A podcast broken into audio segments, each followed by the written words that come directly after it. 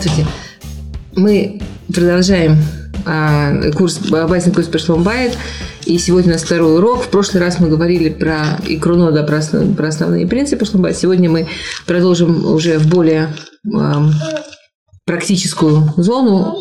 А, один из самых главных принципов, которые нам нужно понять, когда мы строим семью, когда мы строим отношения, это что Наши отношения строятся на умении давать и умении брать. С этим есть несколько основных проблем. А одна из основных проблем, которая связана с умением дать, умением брать, связана с тем, о чем мы говорили в прошлый раз. Мы говорили в прошлый раз, э, я хочу в двух словах напомнить, о том, что, с одной стороны, в душе у человека есть некая базисная необходимость, базисная, очень-очень большая важность того, чтобы быть вместе. Человек чувствует, что он не целый, если он один. С другой стороны, есть очень большое удобство в том, чтобы быть одному. И когда мы входим в отношения, мы испытываем в начале семейной жизни мы испытываем очень-очень большое разочарование. Мы ждали чего-то совершенно другого. Нас обманули, что кто это, что это, почему со мной так. Одна из причин разочарования в путанице в понятии любви относительно как раз теории, как брать и как давать. А, наши мудрецы говорят такую вещь, что есть принципиально разные понятия любви.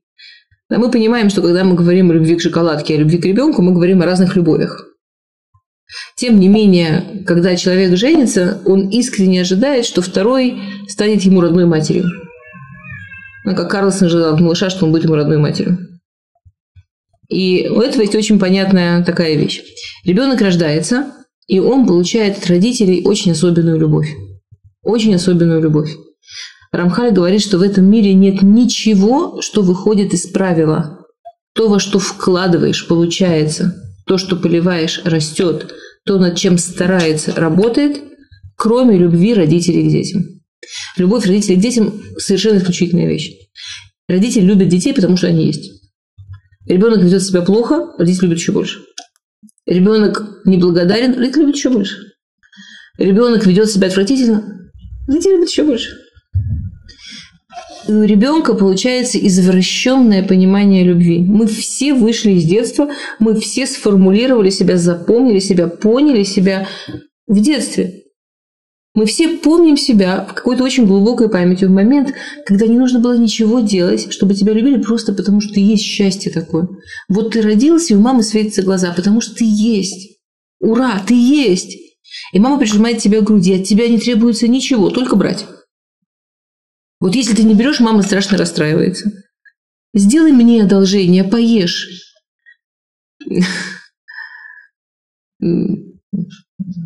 Моя мама чаще говорила, сделай мне одолжение, не ешь.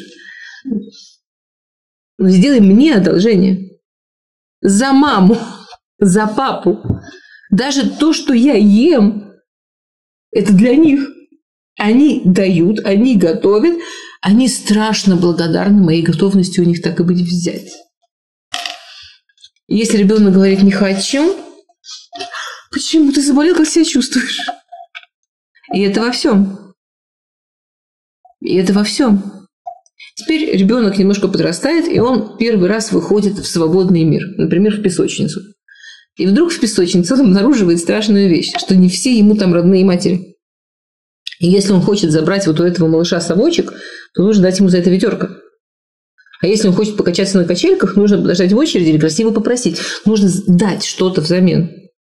Никто не бежит от счастья, что наконец-то вот он пришел в песочницу, чтобы освободить ему все качельки и все совочки. И человек очень-очень быстро учится, что есть родители, и есть любовь родителей, и есть не родители.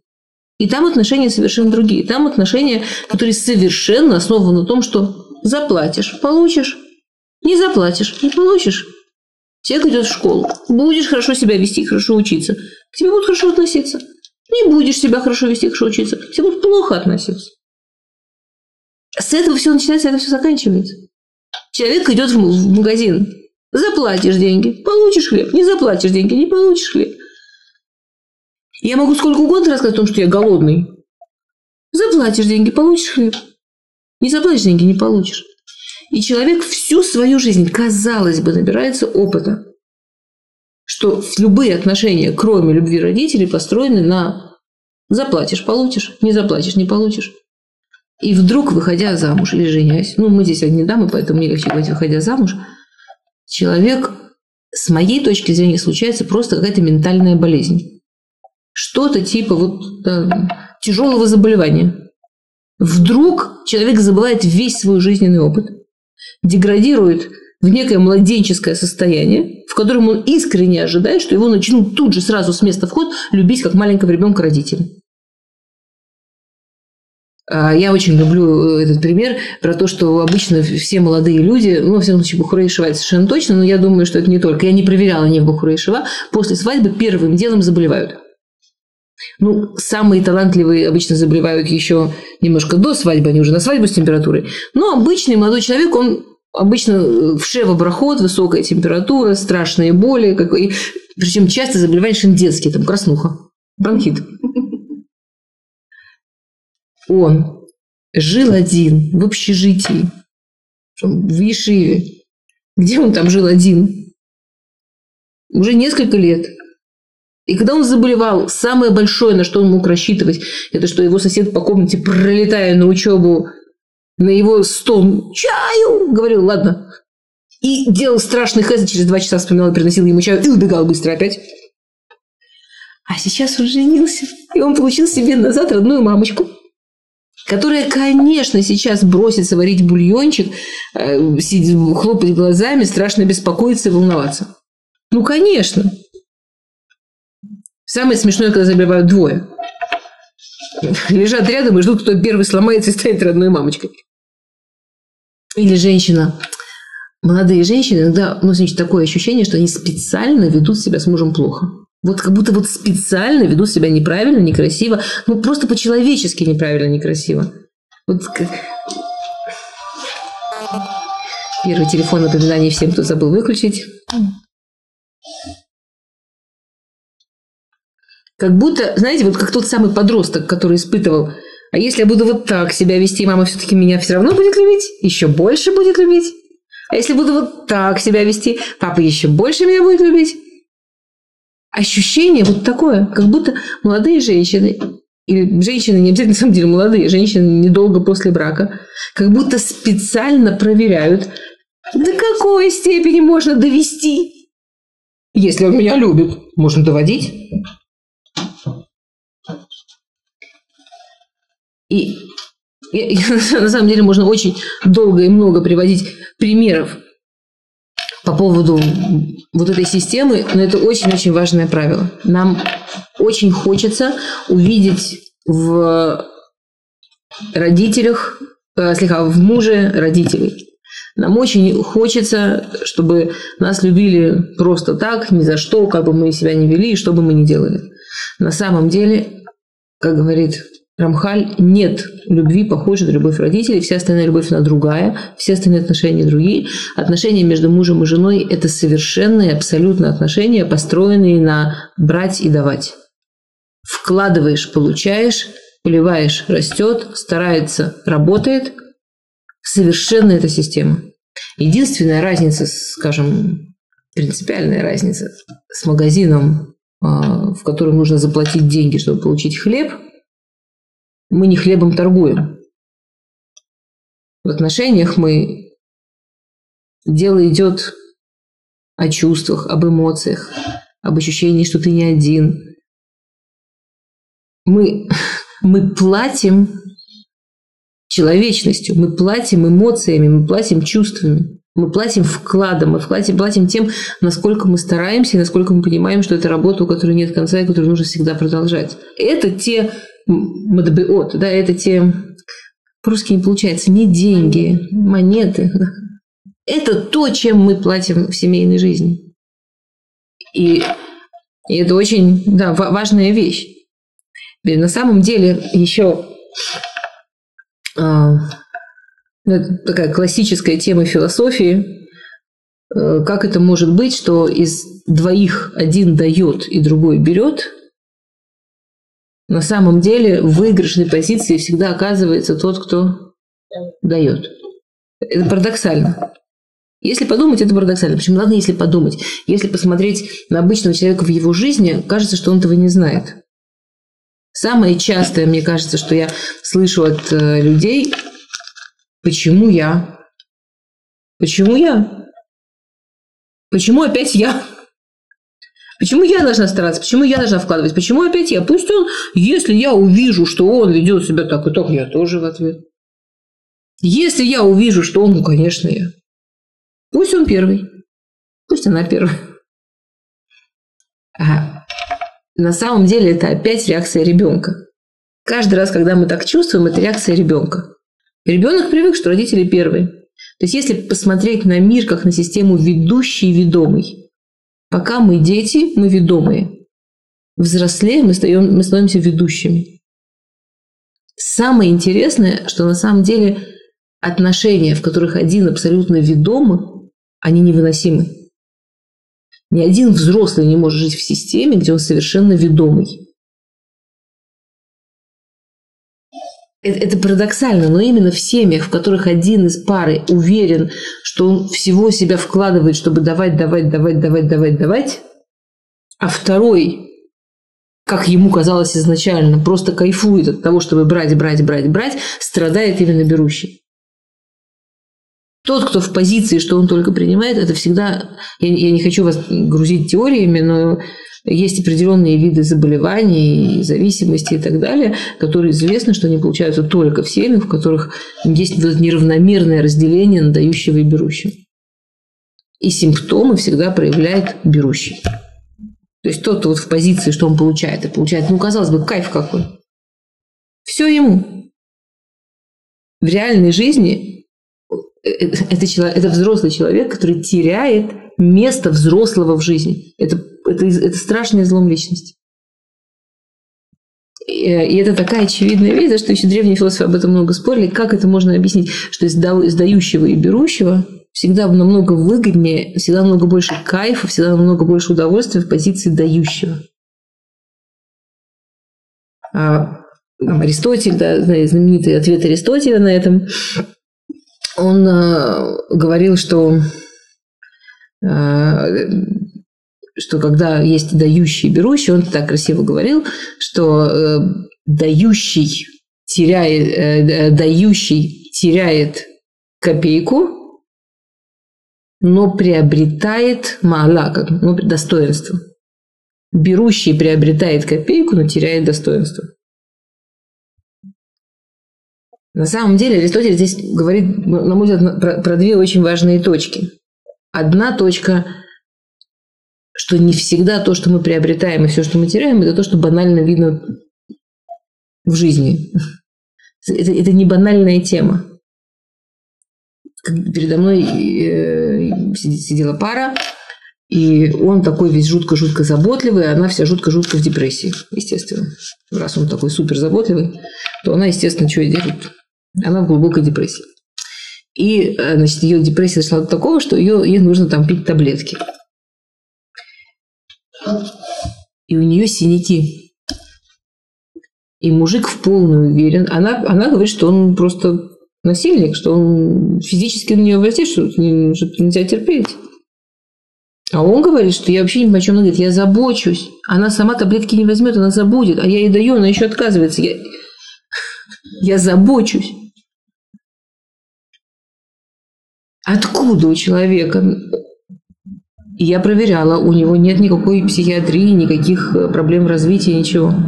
Откуда у нормативного человека вот это вот его кайф от того, чтобы быть дающим, может завести его в насилие?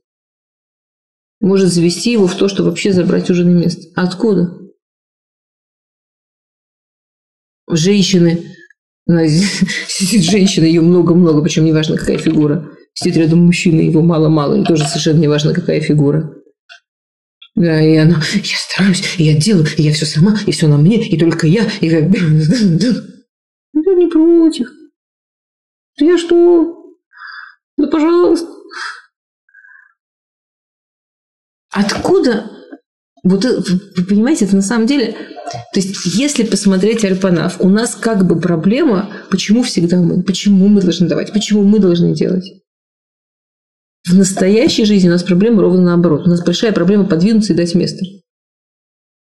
В реальной жизни кайф давать, он такой мощный, кайф быть дающим, он такой сильный, что он почти не оставляет место, не оставляет место второму.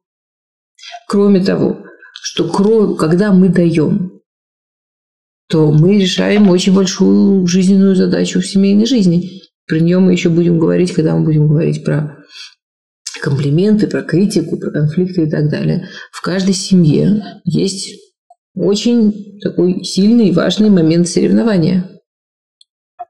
Мужчины и женщины в семейной жизни очень серьезно соревнуются между собой, кто в доме хозяин.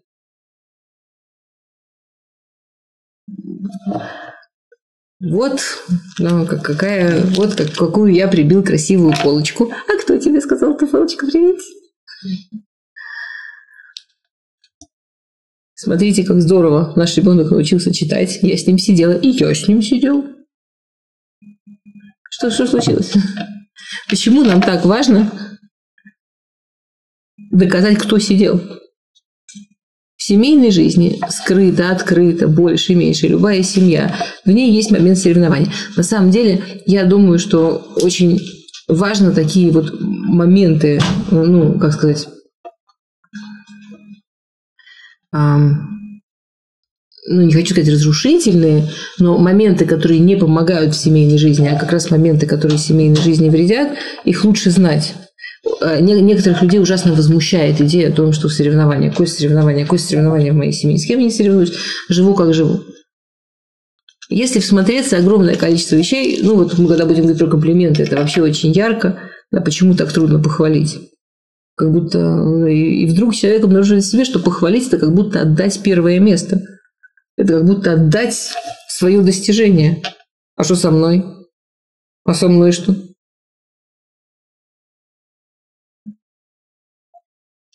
Момент соревнования, он на самом деле намного больше работает, когда мы даем и когда мы берем, чем, собственно, желание дать и взять.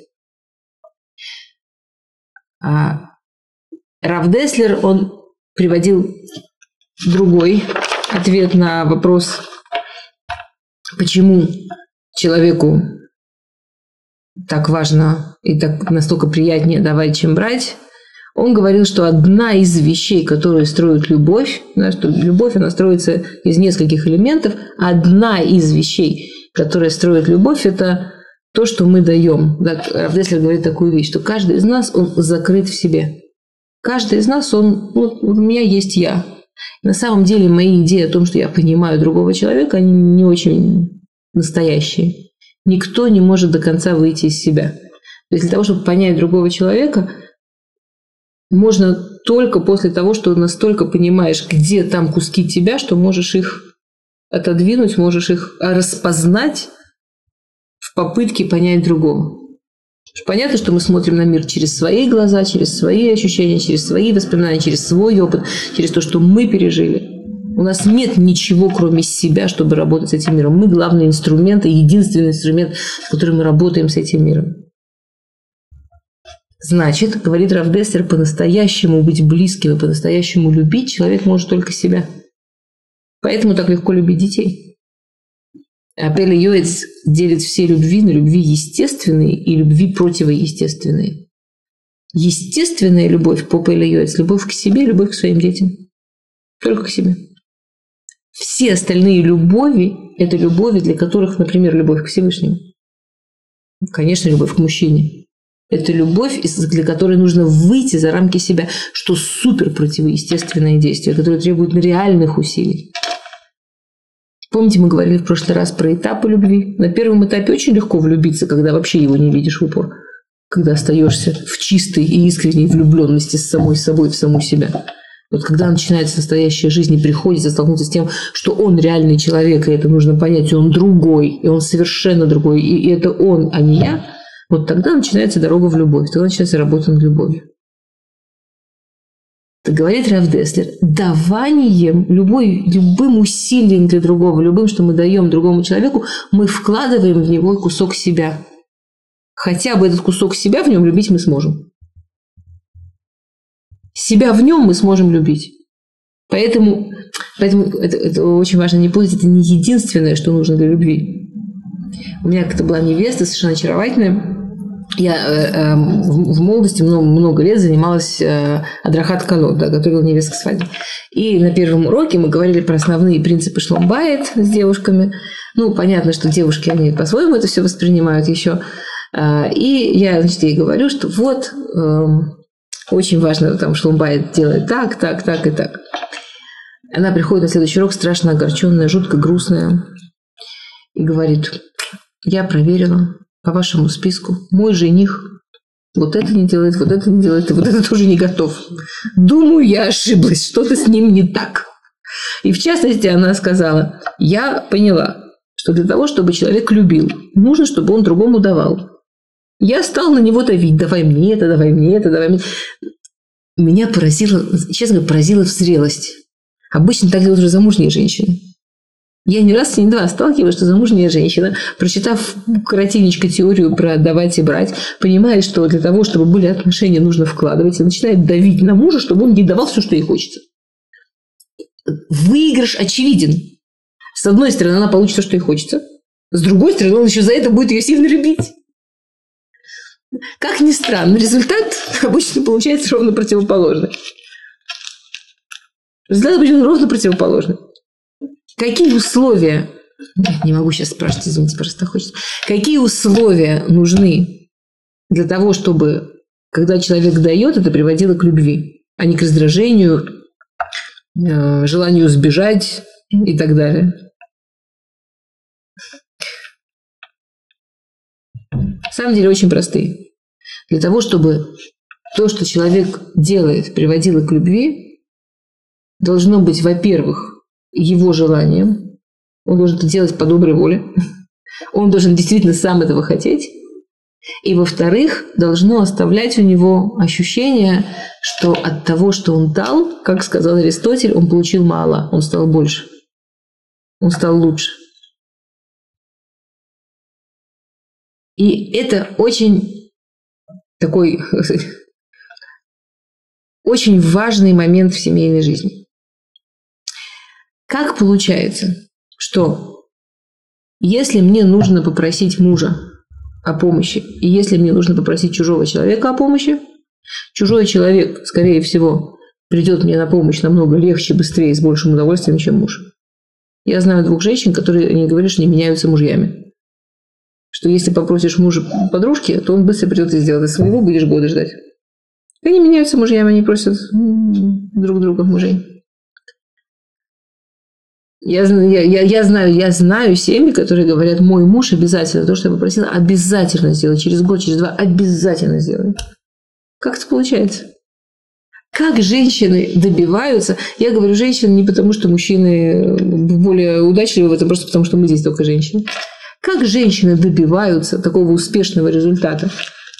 что когда она просит мужа о чем-то, чтобы он дал в семью, чтобы он дал в их отношения, это вызывает у мужа единственное желание сбежать, спрятаться и, не дай бог, ничего не сделать. И у этого есть несколько причин. Первая причина – это а, как женщина просит чужого и как мужа. Например, дома что-то сломалось, и она идет попросить соседа. Она стучится соседу в дверь. И говорит, извините, извините, если вам не трудно, а вы поели, а вы, а вы не устали, а у вас сейчас есть возможность, может, не надо, ой, зря я зашла. Пока бедный сосед, которого это уже достало, говорит, ну уже давай говори, чего тебе надо. Если у вас будет время, если только вам удобно, если вам это не мешает, у меня, я не знаю, там сломалось то-то. Сосед приходит, например, чинит. Что она ему говорит? Спасибо большое, выручили, спасли. Как же вы мне помогли? Как это было вас? Что бы я без вас сделала? Ну и так далее. Теперь, например, пришел муж, да, пришел муж домой, а дома что-то сломалось. У меня была одна пара, что жена с диким возмущением рассказывала про какое-то страшное преступление мужа, что он пришел домой, ей нужна была помощь, И дальше она сказала фразу, я вот правда, иногда действительно хорошо, хороший психолог вообще разговаривать не должен, то я бы не знала, что сказать. А она с, с, реальным, искренним возмущением говорит, я ему говорю, у нас там что-то сломалось, а он снимает ботинки. Честно, ничего смешного. То есть, если бы он, она сказала, а он взял меня, зарезал, или там, я не знаю, а он сбежал из дома навсегда, или он разрушил квартиру окончательно, это, я, она бы точно больше эмоций, возмущения вложить не смогла. Ну, просто некуда было больше. Тебе, она сделала, сделала паузу, чтобы я осознала весь, всю низость и безответственность этого человека. Говорит, нет, вы понимаете, у нас такое, а он себе снимает ботинки. Я, я от растерянности даже помню, что я попробовала что-то такое. Говорю, а, наверное, на улице было там чисто и не нужно. Говорю, да нет, дождь был грязь, ну и что? На самом деле, не то, что если мужчина, если было чисто, мужчина не имеет права снимать ботинки. Нет, хочу сказать. Я хотела ее на, там, ну, ну, в какую-то реальность посмотреть, сработает, не сработает, ну хоть что-то. Ну, в конце концов, там женщина, дом, грязные ботинки, ну хоть что-то. Ничего, не входит муж домой, у нее что-то сломалось. Это его дом. Это что, мне только надо? Это только мой дом, это только мои дети, это мне надо. Во-первых, почему только сейчас? Во-вторых, давай скорей. И вдруг, например, муж говорит там что-нибудь преступное, уж совсем, я уже не говорю про этих, которые ботинки. Представляете, например, муж говорит, я голодный. Или я хочу попить у нее тут, понимаешь, сломалось, а он голодный.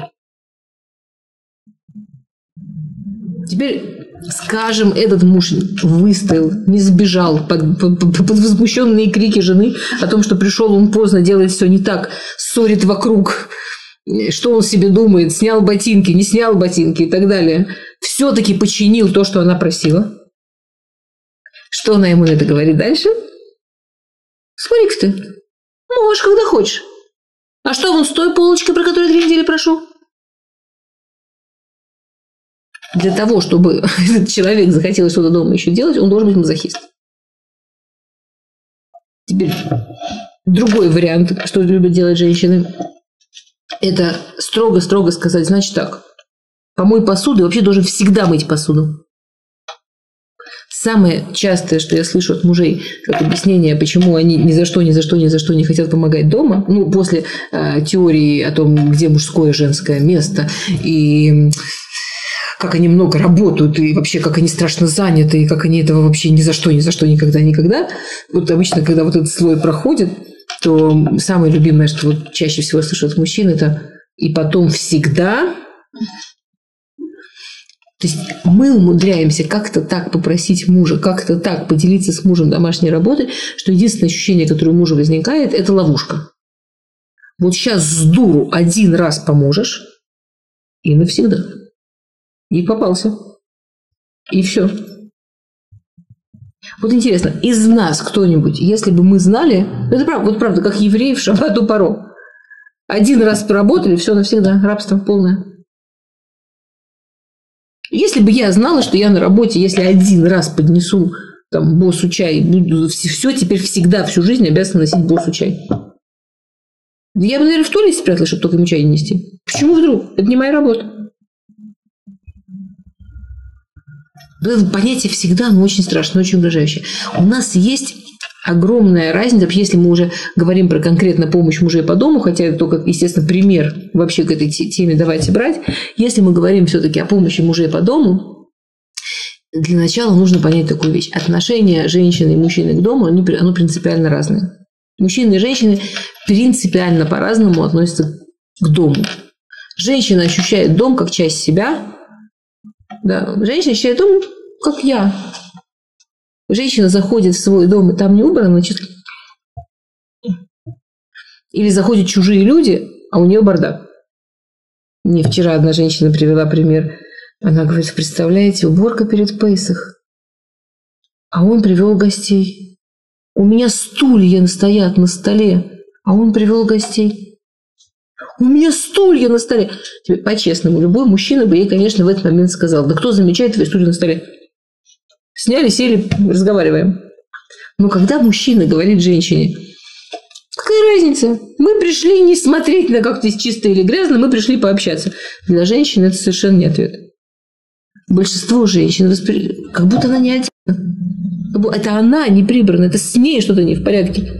Поэтому в Торе, да, дом и женщина – это одно и то же слово. Бат и байт. Лулам ну, лока это бейти, бейти. Или ишти, ишти, это бейти. Да, бат и байт – одно и то же слово. Мы чувствуем, мы и есть дом.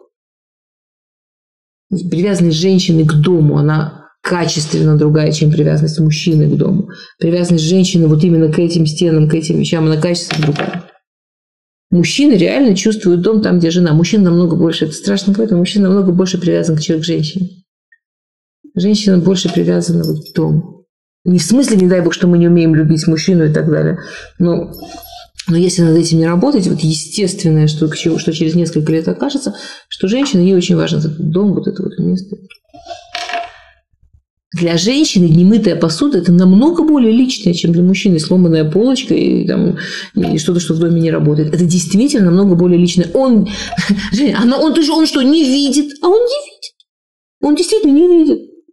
Он иначе к этому относится, вообще иначе. Для него дом вообще никак не часть него. Он даже не понимает, что часть жены. Для него это рамка определенная. Важная, нужная, почему нет?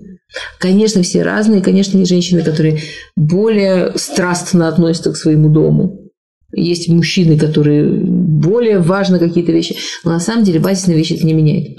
Я хочу сказать, что если вы входите в дом, ну, мы все женщины это понимаем, мы входим в дом сразу, и мы через несколько минут все поняли, ну не все, но очень многое поняли про женщину, которая в этом доме живет.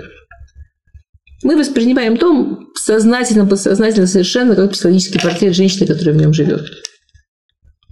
Мужчина входит в дом, ну, конечно, так не воспринимает. Э, а, как мужчины говорят, что ты так боишься, когда приезжает моя мама? Она знает, что он так боится. Я когда захожу к соседке, у нее холодильник посреди кухни, совершенно обычная неделя. Все перевернуто. Я говорю, что случилось? Она говорит, приезжает мама мужа. Я говорю, зачем ты холодильник отодвинул? Она что за холодильник заглянет? Она говорит, конечно. Самое смешное, что это, скорее всего, правда. Самое-самое смешное, что нам даже не нужно двигать холодильник, чтобы с него заглянуть. Вот ни один мужчина не знает, как это делается. Но мы точно знаем, что там запихнуто под диван. Или не запихнуто. Как мы это знаем? Я не знаю, как мы это знаем. Как мы знаем, когда мы заходим к другой женщине в дом, это просто она сейчас левой ножкой под диван последние игрушки подзапихнула, или там реально чисто?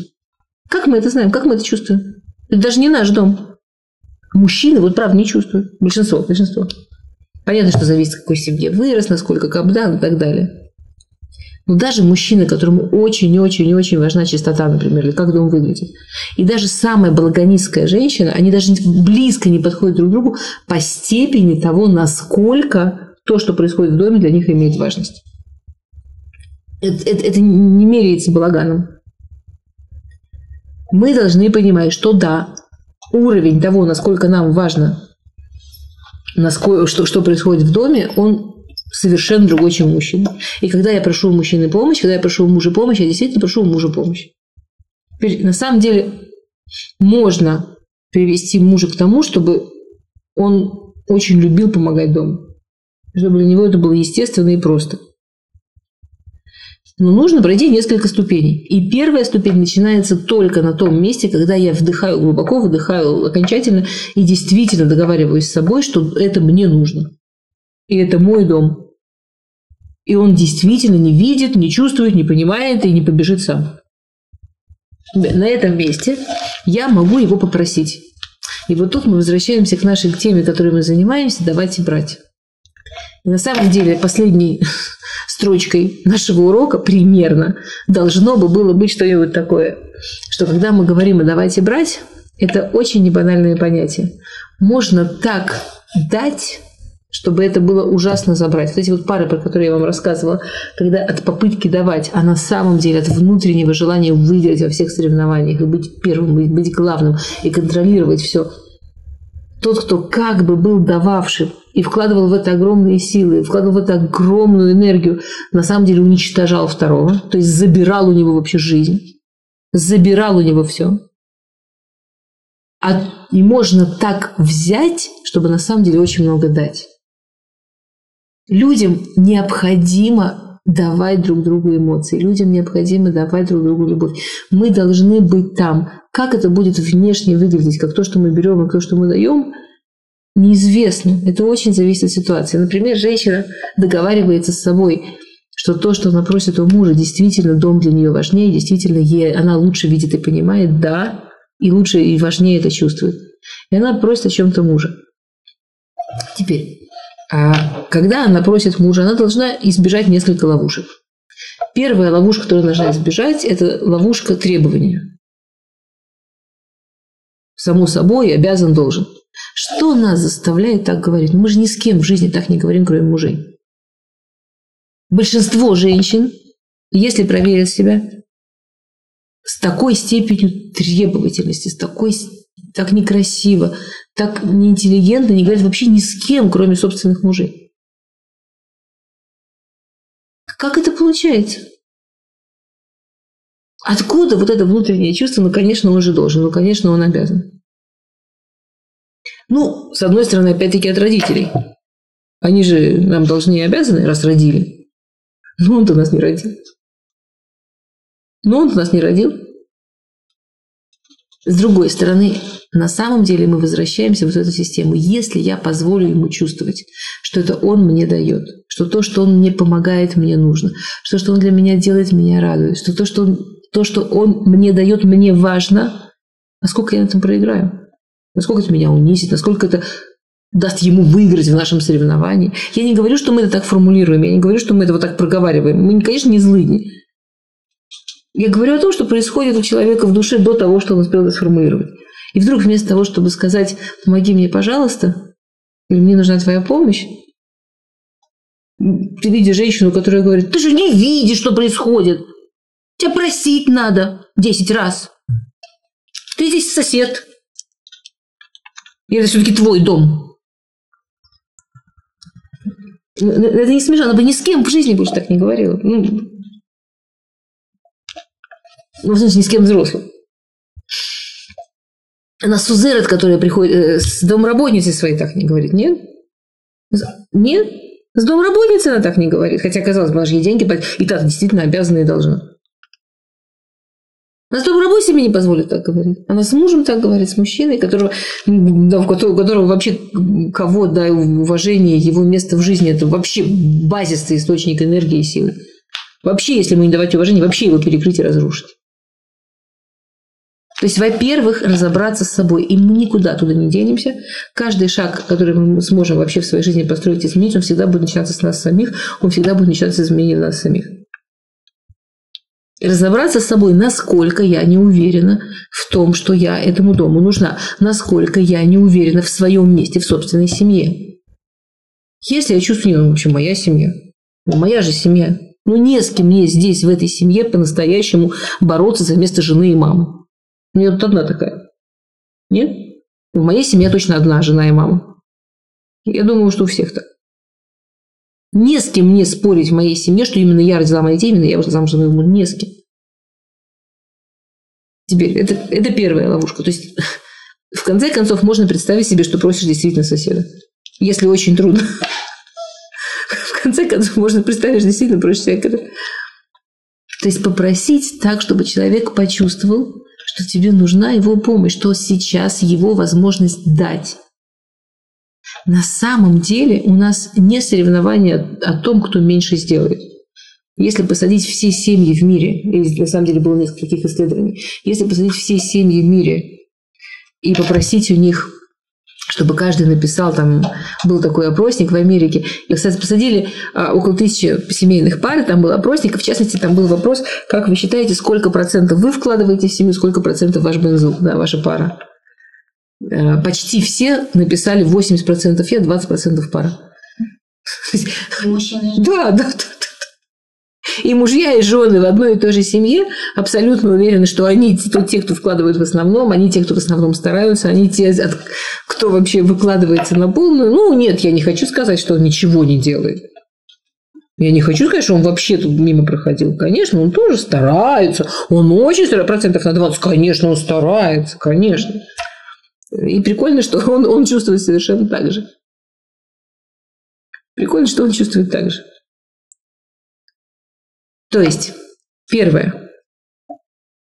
Я разбираюсь с собой, настраиваюсь на то, что я просто красиво попрошу. Теперь в этой красивой просьбе ни в коем случае не должно быть, как мы уже сказали, ловушки или ощущаться ловушки, что это я его поймаю в что-то, во что-то, что он должен будет делать всегда.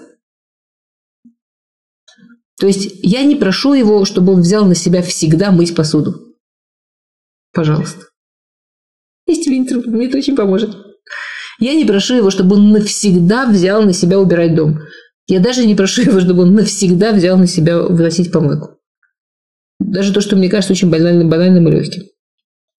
Я не говорю про семьи, у которых нет с этим проблем. Я пользуюсь примером домашней помощи, как примером, как работает давать и брать. Если кто-то знает, что вы уже прошли этот этап, у вас нет никакой проблемы договориться с мужем, чтобы он взял на себя какую-то часть семейной работы, я не, я не хочу сказать, что теперь прекратили и начали заново. Понятно, что, слава богу, есть семьи, которые этап прошли, у них все прекрасно работает. Я говорю или о семьях, которые чувствуют, что у них, да, есть проблемы с тем, что у них, да, есть такое положение, что жена просит мужа, а это, конечно, делается, конечно, но потом, когда-нибудь, неизвестно когда, а, я знаю одну пожилую женщину, которая замужем больше 50 лет, до сих пор просит сына, чтобы приезжал и помогал дома. Она замужем больше 50 лет, и больше 50 лет муж активно борется за то, чтобы не делать дома ничего. И она меня спросила, ну почему? Ну, одна и та же я. Одна и та же я. Говорю одному мужчине из той же семьи. Гены похожие, наверное. И дальше это было чудесно, ну, прям вот по нашему уроку. Я говорю одному мужчине, имеется в виду мужу, забей гвоздь. И говорю другому, сыну, гвоздь забей. Почему один ни за что, второй тут же? Это она еще не видела, как она после гвоздя реагирует. Как она сыну дает ощущение, что он просто вообще... Что, что тоже так забить гвоздь? Вот так? Эйнштейн плакал. Гений. Не надо вообще-то. Мы сейчас к этому дойдем, потому что потом, да. Сколько раз она потом ему еще позвонит сыну и скажет, вот ты знаешь, вешаю каждый раз полотенчик на твой голос. Конечно, он сидит там и ждет, когда же еще один гвоздь можно забить. Когда же? То есть мы говорим про мужчину, для которого базисная необходимость быть спасителем – базисная необходимость быть тем, кто помогает, тем, кто сделал женщину счастливой. Базисная. Мы говорили про базисные необходимости мужчин и женщин? Это, а, в прошлый раз не говорили, нет? Это как у нас вторая проблема, кроме а, вот разницы в любви родителей и, и разницы в любви мужа и жены и, и, и например, в магазине. А, у нас есть разница в базисной необходимости мужчин и женщин базисная необходимость мужчины быть спасителем. Вот не просто уважение, не просто, чтобы его принимали, не просто, чтобы его мнение ценили, а вот реально спас, спас. Вот солнце взошло. Вот он, вот если бы его не пришло в ее жизнь, ее жизнь была бы глухая и пустынная. А вот тем, что он пришел, вот он женился, просто спас. Вот спас. Женщинам очень смешно поговорить с мужчинами. Я пока не нашла ни одного, кто, кто кому это совершил. Вот, вот, вот так базисная необходимость женщины, в отличие от этого. Как же, чтобы спасали, если бы. У вас есть базисная необходимость, чтобы вас спасали? Это вашему мужу повезло. На самом деле у большинства женщин базисная необходимость, и, пожалуйста, не возмущайтесь сразу, дайте там минуту вдохнуть-выдохнуть, чтобы оценили ее нечеловеческие усилия базисная необходимость женщины, чтобы оценили, какая она герой, вообще при смерти уже герой. У меня есть простое доказательство. Примерно через полгода после свадьбы все мужья становятся специалистами в женских болезнях. Как именно к его приходу у нее болит голова, спина и ноги? Все. Если вы скажете, что ваш муж не разбирается в том, как именно у вас болит голова, я не знаю, это чудо какое-то, вообще спросите у него. В природе таких не существует. Мы это делаем вот так. И, и тут есть у нас, значит, такая проблема. Да? Приходит мужчина с базисной необходимостью в том, что он спаситель домой. То есть у него базисная необходимость, а мы говорим, что в семье-то мы платим эмоциями, да? А у него базисная необходимость в том, что вот оно, солнышко сошло, вот он, спаситель пришел, вот-вот он пришел, теперь счастье настало, все хорошо. Стоит к нему спиной жена и готовит ему еду. Ох. Она это делает не потому, что она такая поганая женщина, которая хочет его обидеть. Нет, у нее ее базисная необходимость, чтобы быстро-быстро он оценил ее нечеловеческие усилия. Она сегодня отработала, потом пришла домой, убрала, потом детей, не знаю, что с ними сделала, все-все с ними сделала, а теперь еще ему еду готовит. Ну, пришел цени. Ой! Он видит ой. Он не понимает все этих ее заморочек. Он понимает одно. Он пришел, она несчастна. Он пришел, она несчастна. Он не спаситель, он убийца. Знаете, моя бабушка, она только сам слежала, она говорит, вы, она, я, я недавно не была в Москве же, она дает необыкновенно вкусный бабушкин пирог и говорит, в этом пироге вся моя душа. Я понимаю, что я сейчас буду есть бабушкину душу. Я не знаю, как вам, очень тяжело. Представляете, жена, которая всем своим видом изображает мужа, вот в этом салате ее кровь и кости. А он, гад, сволочь, людоед, что ради него она должна из последних сил. Он не понимает, что она не хочет, чтобы она сказала, ладно, не делай ничего, иди отдохни. Это еще обиднее. Что ты не делай ничего, уже сделала, давай цени. Теперь, на самом деле, вот этим своим, о, она нападает, у него там базисную необходимость, базисную мужскую необходимость. У него базисная мужская необходимость, чтобы, ой, ты пришел счастье какое-то. А она вот такая. И он сразу начинает лучший метод защиты нападения. Он сразу начинает защищаться. Что-нибудь типа, и что ты весь день уже делала, что так устала? Вместо здрасте. Она Последний час уже ждала, как он сейчас придет, как она ему сейчас. Так что же, мне сегодня еще было трудно. И в автобусе на ногу наступили, а я дальше пошла. И вот это, и сумки тяжелые были, я дотащила. И она, она не в смысле жаловаться. Ей надо, чтобы оценили ее нечеловеческий подвиг. Она женщина. Ей не, даже не надо, чтобы ее спасли.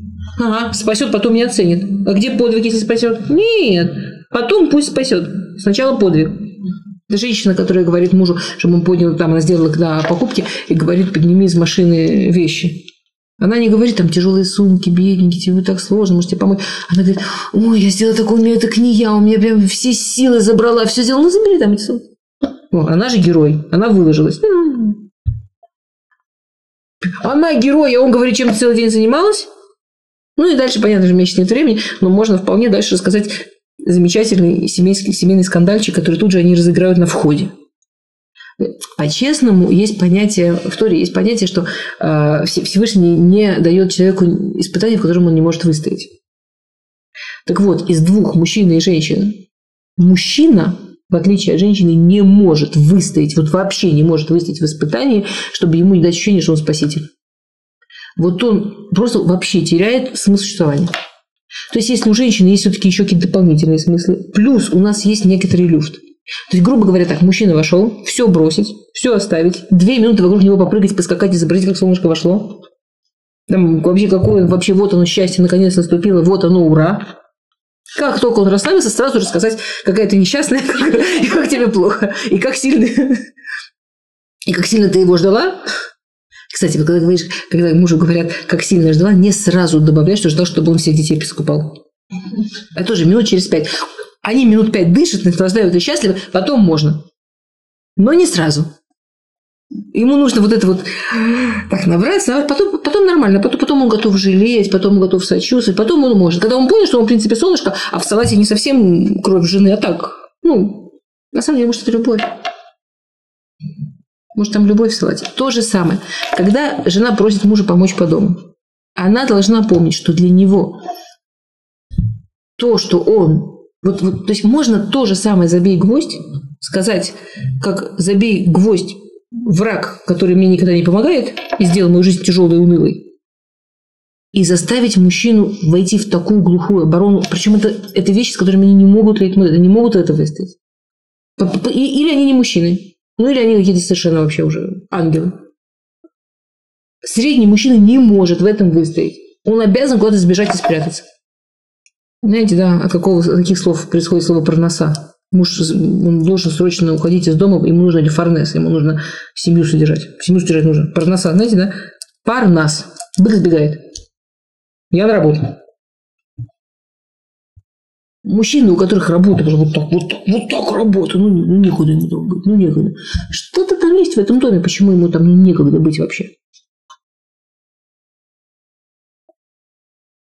Теперь, если я обращаюсь вот к его чувству, что он спаситель, то есть, например, я прошу его забить гвоздь. А. Ненавязчиво, недавяще, без обвинения в голосе.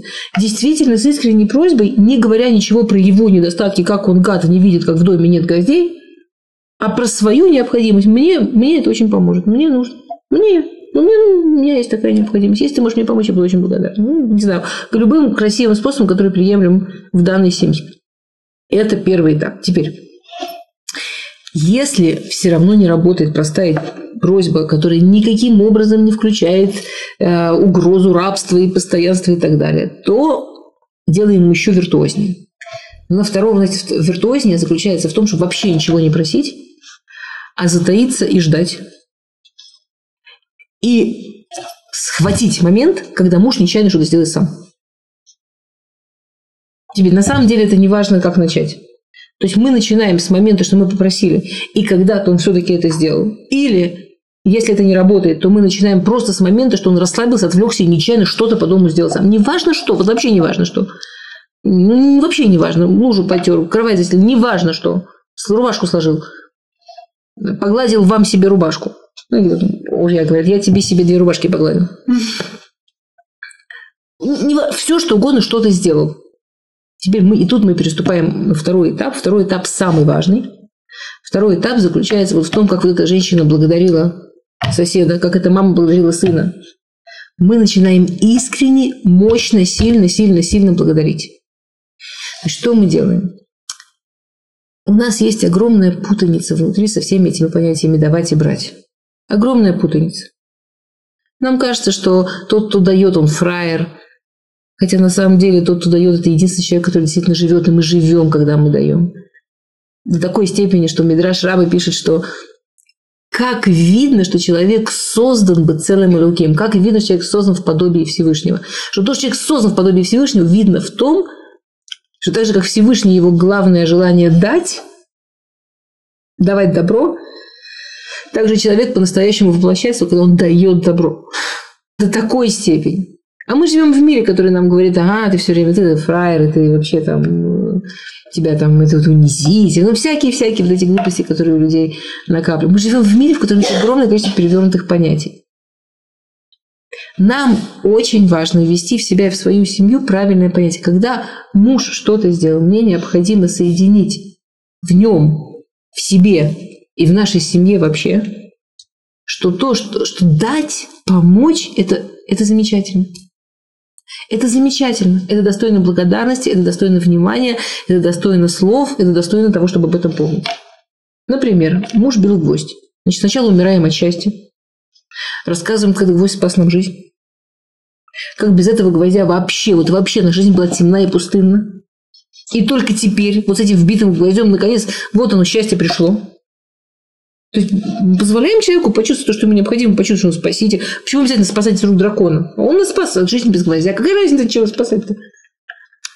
Заодно тренируем в себе умение быть благодарными, умение делать комплименты, тогда, тогда все, о чем мы еще поговорим. Теперь это делаем недолго, буквально недельку. Потом, я, конечно, преувеличиваю, но не сильно. Потом устанавливаем день памяти забивания гвоздя. И уже не надо каждый день, просто празднуем раз в неделю ну и так далее.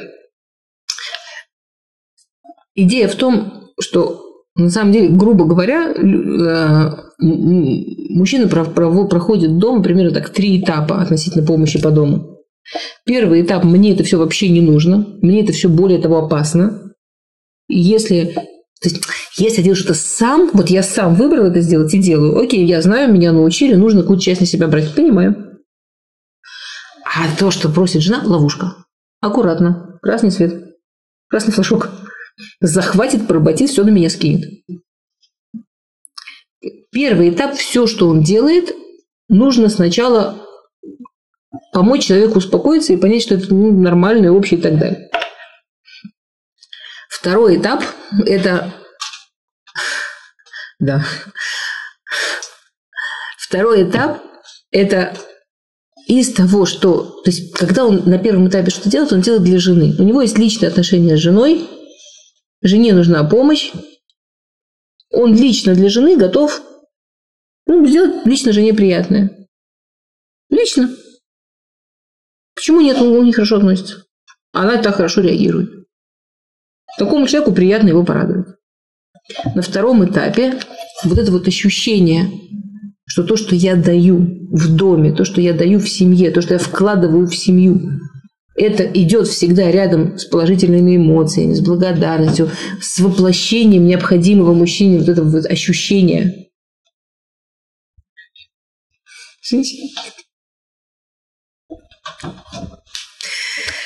Ощущение, что именно в доме у него воплощается его мужественность, его, его возможность давать и так далее, уже переходит, собственно, на то, что человеку приятно что-то делать в доме не лично для жены, а потому что в этом он чувствует воплощение своей, своей мужской необходимости в том, что там, спасать, давать и помогать. Потому, а мы все равно это делаем. У нас же другая проблема. У нас нет проблем.